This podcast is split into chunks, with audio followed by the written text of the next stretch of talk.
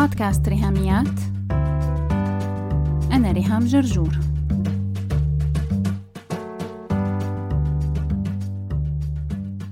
مرحبا. حلقة اليوم هي الجزء الثاني من موضوع التركيز Focus and Concentration. بدأنا بالحلقة الماضية بتعريف التركيز وأنواعه وعملية إدارة التركيز Focused Management. واليوم رح نحكي عن البيئة المحيطة ونتعرف على طريقة إعداد البيئة المناسبة وكيف فيك تعملي ال setup لل environment حواليك حتى تساعدي حالك على تركيز أفضل وبالتالي إنجاز أكبر. خاصة خلال السبع شهور الماضيين مع أزمة كورونا كتار مننا انتقل شغلهم ودراستهم للبيت وهي ناحية إيجابية وسلبية بنفس الوقت. الإيجابية أنه فيها تحكم أكبر ومرونة و flexibility لكن مع نقص الانضباط الذاتي كان فيها فوضى أكثر لهيك أنا بآخر شهر آذار مارس عملت فيديو نصائح للعمل من المنزل حتى ساعد الناس يلي فجأة لقوا حالهم بالبيت ومو عرفانين كيف يتعاملوا مع البيت كمكتب أو كمكان عمل. بتلاقي ال link تبع هذا الفيديو مع notes الحلقة. أنا صار لي سنين طويلة من عمري بشتغل من البيت. يمكن يلي ساعدني هو إنه شخصيتي منضبطة بالأساس وإنه طبيعة شغلي كانت ك freelance translator وبسنة 2018 بدأت شغلي ك podcaster و online educator وهذا بيعني إني my own boss لكن هالشي ما بيخلي الموضوع سهل بالمرة خاصة إني مديرة قاسية وما عنديش أجازات للموظفين الستة. يلي هني أنا. بشتغل شغل ست موظفين ضمن ست اختصاصات مختلفة. واحد ترجمة وأبحاث وكتابة. اثنين تصوير ومونتاج وإخراج للفيديوهات كلها. ثلاثة graphic designer للبوستات تبع ال social media المختلفين. أربعة تسجيل sound editing وحلقات البودكاست. خمسة ال social media management بكل تفاصيلها على كذا platform ستة تخطيط ووضع رؤية لمناهج ومحاضرات وكورسات تبع ال website يلي هي من ضمنها أن يكون website developer أنا يلي شغالة على الموقعين تبعي ريهاميات dot com وأكاديميتي dot net. هالست موظفين هدول؟ بضيف عليهم إني أم ومعي طفلين صغار بالبيت. فكتير أيام كانت تبقى عبارة عن حرب رهيبة وشعور تقصير وفشل مو طبيعي. ما بين شغل البيت والعناية بالأطفال وما بين شغلي أنا. لكن مع مرور السنين الأولاد كبروا وحطيت روتين و system للشغل من البيت. وبرضو البيئة بالنسبة لي كانت غير مناسبة فصرت لما نزل أولادنا على مدارسهم كون أنا حاملة شنطي وأتحرك لمكان عمل برا البيت طلبا لبيئة محيطة تساعدني على التركيز. وهذا اللي رح نحكي عنه بحلقة اليوم.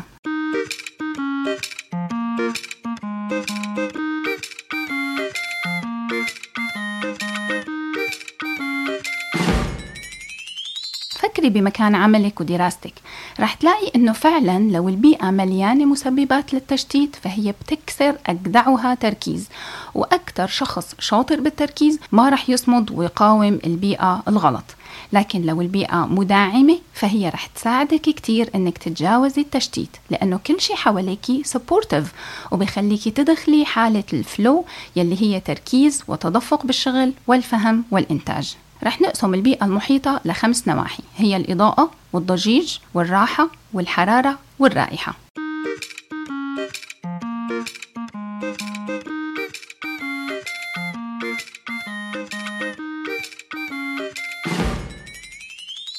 واحد الإضاءة. تأكدي أنه عندك النوع والكمية المناسبة للإضاءة كبداية تساعدك بإدارة التركيز. دراسات كتير انعملت على الأطفال والشباب هني وعم يقروا ويحلوا واجباتهم وأبحاثهم وثبت بالدليل القاطع أنهم بيكونوا أكثر قدرة على التركيز وبمستوى واحد وثابت ستدي لما بيكونوا ببيئة متوفر فيها إضاءة جيدة. ونفس الأمر ينطبق على البالغين. لو المكتب عندك فيه الإضاءة خافتة أو ضعيفة فهذا مو بس بيأثر على تركيزك لكن كمان بيأثر على إنتاجيتك ومزاجك. It affects your productivity and mood. لما بيكون عندك إضاءة كافية بمكان العمل بتكوني أكثر سعادة وأكثر انخراط ذهني. Mentally engaged. بتلاقي حالك منهمكة ومنكبة على العمل ومحافظة على تركيزك.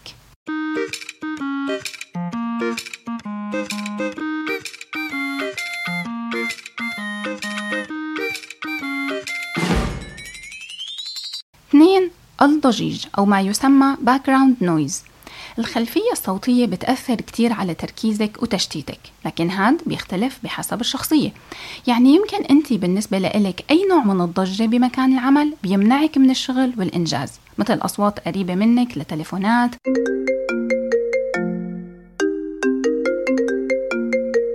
أو نقر متكرر على الطاولة لزميلتك. أو حدا بالمكتب عم يعمل click بالقلم الكباس. أو صوت مفاتيح ال keyboard لو حدا عم يعمل typing هاي أمثلة عن الأمور يلي بتخليكي تتشتتي وبتاخد تركيزك بعيدا عن ال task يلي قدامك وبالتالي ما بتنجزي شي. هون كل حدا فينا بده يسأل حاله عن أنواع الضجة لو كلها إلها نفس التأثير على تركيزي ولا لأ. يعني مثلا لو في شخصين جنبك عم يتحدثوا فصوت هالحديث بشتت تركيزك أنت وعم تسمعيهم. لكن لو كنت مشغلة موسيقى كلاسيك فهذا مو بس ما بيزعجك لكن بالعكس بيساعدك تركزي أكثر مثلا لعبة كمبيوتر ابنك عم يلعبها وعم تطالع أصوات ومخليتك ما عم تقدري تركزي بينما أنت متعودة على ضجة التكييف والمروحة وصوتهم عادي بالنسبة إلك. فمهم تعرفي حالك شو هي الأصوات يلي أنت حساسة إلها أكثر من غيرها وشو الأصوات يلي هي عادية وشو الأصوات يلي بتعزز تركيزك وبتساعد استمراره لفترات طويلة. ويمكن حسب الشغل يلي بإيدك بتفرق الخلفية يعني مثلا لو أنت طالبة وعم تحلي مسائل حساب رياضيات فيزياء فبتحبي تسمعي موسيقى معها بس لو كنت عم تحفظي النصوص آداب أو جغرافيا فمستحيل أي صوت يدخل على راسك لازم هدوء تام. أنا كتير أحيانا بحس حالي مو قادرة أشتغل بالهدوء الزيادة وبحب الحركة تبع الكافيهات. فيها هيك buzz of activity إني أقعد بمكان أنا مركزة على كتبي وأوراقي اللي قدامي على الطاولة لكن حاسة بحركة الناس حوالي ونس مع أصوات عمايل القهوة ولو حاطين موسيقى رايقة يا سلام على المزاج. بس حتى هاد بتغير من وقت للتاني. لهيك شوفي انت شو الأنسب لك عموما وكمان بكل مرحلة أو مع اختلاف المهمة يلي قدامك حاولي تتحكمي بال background noise وتختاري الأنسب. تحاولي تتجنبي اللي بيسبب لك تشتيت وكمان تحاولي تزودي من الموسيقى أو الأصوات يلي بتعطيكي حافز أكبر للتركيز.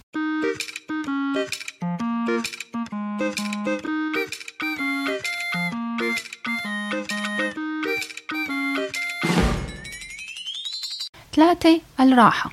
مدى الراحة المتاحة إلك بينعكس بشكل كبير على تركيزك وتأثيره مباشر وسريع. يعني لو أنت حاسة بعدم راحة فكل شوي رح تلاقي تركيزك وهو ماشي ناحية الإنجاز. فجأة عمل يوتيرن وحول وراح على عدم الراحة اللي أنت حاسة فيه. مسببات عدم الراحة طبعا غير المرض والأوجاع. في مسببات أخرى جربي لو فيك تغيري شي منها. واحد الارتفاع تبع المكتب أو الطاولة نسبة للكرسي يلي أنت قاعدة عليه.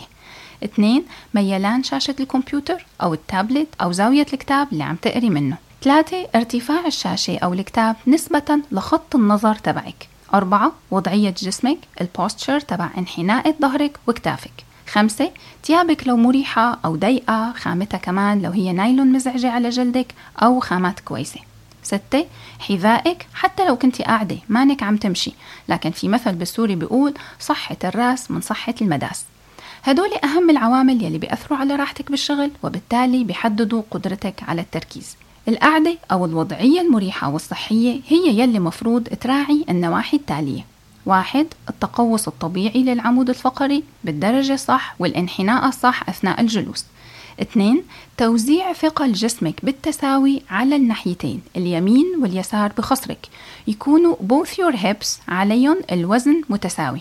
ثلاثة ثنية الركبة تكون بزاوية 90 درجة. أربعة القدمين الاثنين فلات على الأرض بحيث أنه راحة القدم تكون موازية وملامسة تماما للبلاط أو السجادة. خمسة الظهر بالكامل ملامس للكرسي. ستة الأكتاف مفرودين ومرتاحين بدون تقوس وانحناء. شكرا كتير لكل الصديقات يلي خلال هالسنتين الماضيين كانوا عم يدعموا بودكاست ريهاميات بطرق وأشكال مختلفة. لهيك خصصت هالفاصل حتى أخبركن عن نادي تاء لصديقات البودكاست على موقع Patreon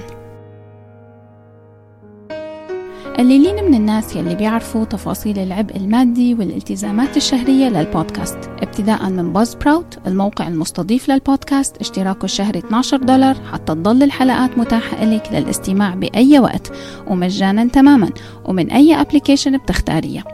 موقع Audible للكتب الصوتية اشتراكه 15 دولار شهريا ومنه بشتري أغلب كتب Shelfie ومراجع الموضوعات للحلقات.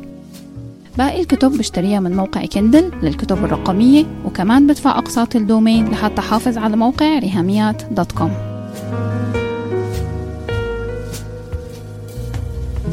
وأكيد أنتم ملاحظين أن البودكاست ما له دخل مادي لأنه خالي تماما من أي إعلانات لمنتجات ولا هو مشترك بأي affiliate marketing program ولا هو تابع لأي راديو أو هيئة. لكن بفضل نادي تاء لصديقات البودكاست على موقع Patreon رح يقدر بودكاست ريهاميات يكمل ويقدم محتوى غني ومفيد بقالب عصري وممتع.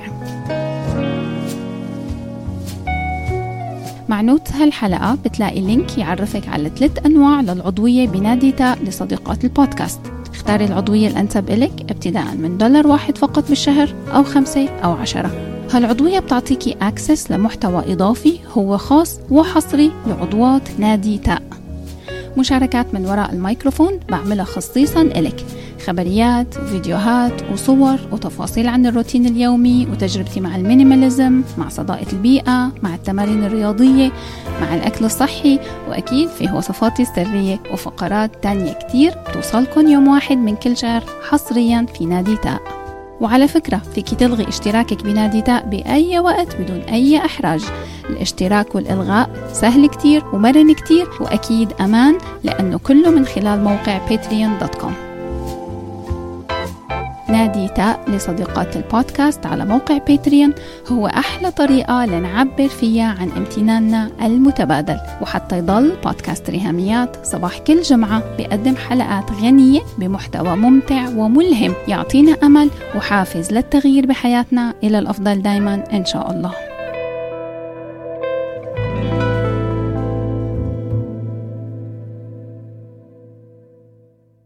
هدول الملاحظات بالنسبة للشغل على طاولة وكرسي على مكتب. لكن طبعا لو أنت يلي عم تشتغليه محتاج تركيز بس بدون محدودية القعدة على كرسي وطاولة. ففيك تختاري الوضعية الأريح إلك وأنت عم تقري أو عم تسمعي كتاب صوتي أو عم تكتبي على ورق ساندتيه على بورد وبس بإيدك قلم. فممكن تعملي هذا الشغل على صوفة عادية أو تتربعي على الأرض أيا كانت الوضعية يلي تساعد ذهنك إنه يركز. لكن الغالبية العظمى من الدراسة لو أنت بالمدرسة أو الجامعة والغالبية العظمى من الشغل المكتبي بيتطلب طاولة وكرسي. أنا هلأ مثلا أنا وعم أعمل typing للنص تبع الحلقة محتاجة طاولة وكرسي. وكمان بحتاج طاولة وكرسي أنا وحاطة المايك والسماعة ووصلات التسجيل ونفس الشيء ينطبق على التحرير الصوتي على الكمبيوتر. كل هدول tasks محتاجة تركيز وإنجاز على طاولة وكرسي. فلهيك لازم نراعي الراحة ولو بإيدك تتحكمي بمواصفات الكرسي يلي أنت مضطرة تقعدي عليه ساعات طويلة فهذا شيء رائع وممتاز. أحيانا مو بإيدنا بيبقى الكرسي اللي متاح مجبورين عليه لكن لو بإيدنا الاختيار خلونا نفكر بأهم المواصفات. واحد. ما يكون الكرسي فيه كتير بادينج حشوة ومخدات زيادة. تخليكي حاسة إنك نعسانة وبدك تنامي. اثنين ما يكون قاسي تماما بسبب لك خدر برجليكي لأنه بيضغط على الأعصاب يلي طالعة من العمود الفقري للأطراف. ثلاثة يكون متاح فيه خاصية تعديل ارتفاع وميلان الظهر وسندات الإيدين. أربعة يكون القماش تبعه يتيح التهوية. خمسة يكون متحرك سواء بعجل يعني رجليه لهم دواليب أو أرجل عادية لكن ما يكون مثبت بالطاولة حتى تقدري تتحكمي بالمسافة المثالية بين عيونك والشاشة. أفضل شيء أنه تكون ما بين 60 و 90 سنتي ويكون الخط الأعلى لشاشة اللابتوب أو الكمبيوتر على نفس خط نظرك لتجنب الإرهاق والتعب لعيونك ورقبتك. عموما حتى لو كان كرسيكي ممتاز وقاعدة بوضعية جسم صحية لعمودك الفقري ولنظرك وكل شيء تمام و optimized بتضلي محتاجة تاخدي break كل 40 دقيقة أو كل ساعة. لأنه القعدة لساعات طويلة بشكل مستمر رح تسبب لك عدم راحة وتأثر على تركيزك. فحاولي تتذكري تقومي وتعملي تمارين stretching أو تمشي وبعدين ترجعي تكملي. هال break والحركة مو بس بتحرك عضلاتك ومفاصلك لكن كمان بتجدد حركة الدورة الدموية وبتساعدك تضل يقظة alert. وتأكدي إنك تعملي تمارين تخفف التوتر بمنطقة الأكتاف والرقبة تحديدا. مجرد تمارين بسيطة بتحسسك إنك ريفرشت وجاهزة تعاودي التركيز.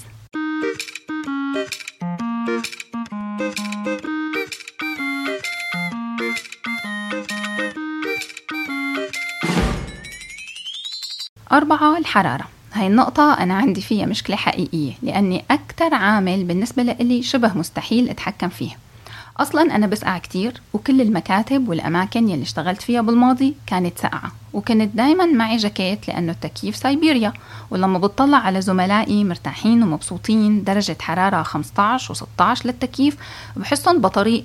They feel at home وأنا الوحيدة يلي فيني شي غلط وأنفي تجمد وفقدت الإحساس بأصابع إيدي ورجلي. حرارة المكان يلي عم تشتغلي فيه بتعمل فرق كبير بالتركيز. الدفء الزايد بخلي الواحد عنده خمول ونعاس وحالة من التمدد والذوبان لخلايا الدماغ. ولو سقع زيادة بالمكان فكل تفكيرك بيروح على أنت قديشك بردانة الحرارة المثالية للمكان بتتراوح وسطيا ما بين 20 ل 25 درجة مئوية. ونادرا الصراحة ما يكون إلنا تحكم بهالدرجة. مو بس بالشغل لكن كمان بالبيت. هل عنا يا ترى تدفئة مركزية؟ هل عنا تكييف؟ وصعب إننا نراعي كل سكان البيت مع اختلافات طلباتهم وراحتهم. لكن من ناحية تانية كمان ظروف المعيشة تبعنا مو دايما بنبقى قادرين نتحكم فيها. هل نحن عنا شقة تمليك أو هي إيجار؟ وهل فيها شمس وتهوية؟ وهل عنا دفاية أو عنا تكييف؟ وإلى آخره من التفاصيل. بتتذكري حكينا عن الحرارة بحلقات النوم إنه مهم نتحكم بدرجة حرارة غرفة النوم. بشجعك تسمعي سلسلة النوم هي أربع حلقات من رقم 56 لرقم 59 لأنه النوم موضوع مرتبط بموضوعنا عن التركيز. هلأ في شوية نصايح يمكن تساعدك بالتحكم بناحية الحرارة. واحد البسي طبقات متعددة. بدل طبقة واحدة سواء سميكة أو رقيقة. لما بيكون معك كذا طبقة فهذا فيه فلكسبيليتي إنك بالشتاء مثلا اخذي معك جاكيت وتحته كنزة وقميص ومعك شال صوف إضافي. فلو المكان فيه تدفئة زيادة فيك تكتفي بالقميص. بس تأكدي إنه مكوي. أنا أيام الجامعة بالغربة كنت أكوي بس قبة القميص الياقة بس وكون مستعجلة على المحاضرة وبعدها أطلع على الشغل. لاقيهم بالشغل مشغلين التدفئة بالجبل بلبنان. وأنا بدي أشلح الكنزة الصوف بس أتذكر أني ما لحقت أكوي القميص كله. اثنين اشتري مروحة صغيرة ولو إنها فكرة من غياهب الطفولة لما كنا نعتبر هدول المراوح ألعاب وكانوا بيشتغلوا على البطارية والحجارة. أو كنا نشوفهم بسيارات التاكسي ونضحك عليهم. لكن هلا صار في منهم موديلات حديثة إلها سلك USB؟ بتنوصل على كمبيوترك وبتشتغل. وطنشي تعليقات الناس. يمكن يتريقوا عليكي إنك عجوزة عندك menopause هدول اللي عم يصيبوكي hot flashes ما فيها شي يا جماعة. أنا حرانة عادي ومروحتي cute بجيبها معي على الشغل. ثلاثة لو بتستخدمي desk lamp على مكتبك globe أباجورة خلي اللمبة تبعه LED لأنه الضوء العادي بيسخن. لكن فوائد لمبات ال LED أو بنسميها اللمبة الموفرة إنه هي أولا ما بتسخن ثانيا صديقة للبيئة وبتستهلك كهرباء أقل. أربعة شرب السوائل. هذا بيساعد جسمك to regulate the temperature. حرارة جسمك الداخلية بتأثر على تركيزك. فاحرصي إنك تشربي مي كفاية ولو محتاجة سوائل تانية حسب موسم السنة. ممكن تشربي عصير ساقع أو مشروب ساخن بس انتبهي ما يدلق على الورق أو يدلق على اللابتوب. يا لهوي تعرفي على جسمك وخصوصيته من ناحية الحرارة. وراعي لبسك إنك تختاري خامات جيدة مثل القطن والكشمير بدل الفيسكوز والنايلون لأنه في خامات لبس بتحرر بالصيف وبتسقع بالشتاء. هي سيئة جدا فحاولي تتجنبيها.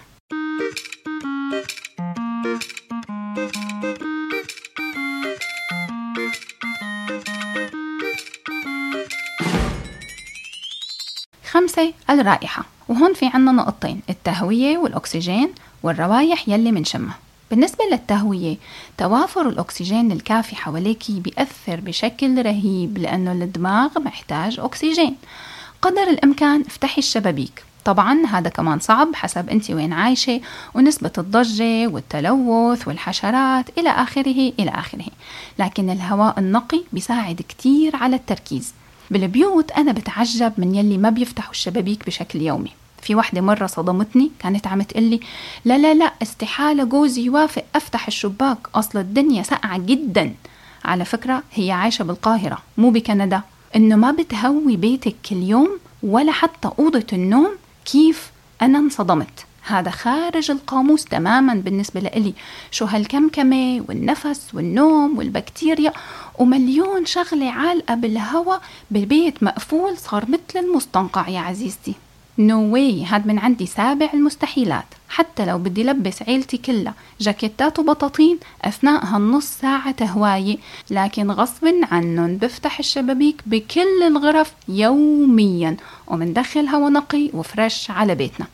لو انت عايشة بمدينة فيها تلوث كتير جربي تكون التهوية إما بدري الصبح أو بالليل متأخر لكن تجديد هواء الغرفة والبيت والمكتب وأي مكان مغلق هذا أمر أساسي جدا للهواء المتجدد يوميا وبيأثر على تركيزك ومودك وإنتاجيتك وصحتك كمان. بالنسبة للريحة فأنا الصراحة لسه عم أتعلم عن الأنواع المختلفة للأسنشال أويلز الزيوت الطبيعية مثلا زيت النعناع وزيت الليمون بيساعدوا كتير على التركيز والذاكرة. لو فيك تجيبي شمعة إلى هالريحة أو معك بودي سبلاش بشنطتك ترشي منه بيعمل فرق. وفي ناس بتستخدم البخور بأنواعه أو معطرات الجو يلي منها إلكترونية أو يلي بتشبه اللي بتتعلق بالسيارة أنواعها مختلفة. لكن مهم إننا ننتبه لهذا العامل لأنه منغفل عنه كتير إن يكون حاسة بتشتيت بس بدون ما أوعى السبب هو ريحة مزعجة حوالي أو إني أخسر فرصة لتعزيز تركيزي. ممكن أحصل عليها بكل بساطة من بارفان من déodorant أو fragrance زيت طبيعي يساعدني على التركيز والذاكرة. وصلنا لختام حلقتنا وموعدنا صباح الجمعة الجاي مع الجزء الثالث من موضوع التركيز. بشوفك على خير إن شاء الله. بس هيك. لو عجبتكم الحلقة لا تنسوا تشاركوها على ال social media حتى ناس أكثر تستفيد. تقدروا تتواصلوا معي عبر الموقع الإلكتروني لبودكاست ريهاميات www.rihamiat.com أو تبعتوا لي إيميل على ريهاميات at gmail.com أو message واتساب على الرقم 020 12 79 709 719 وعلى الفيسبوك دايما تابعوا صفحة وهاشتاج ريهاميات. سلامات. صبور قحط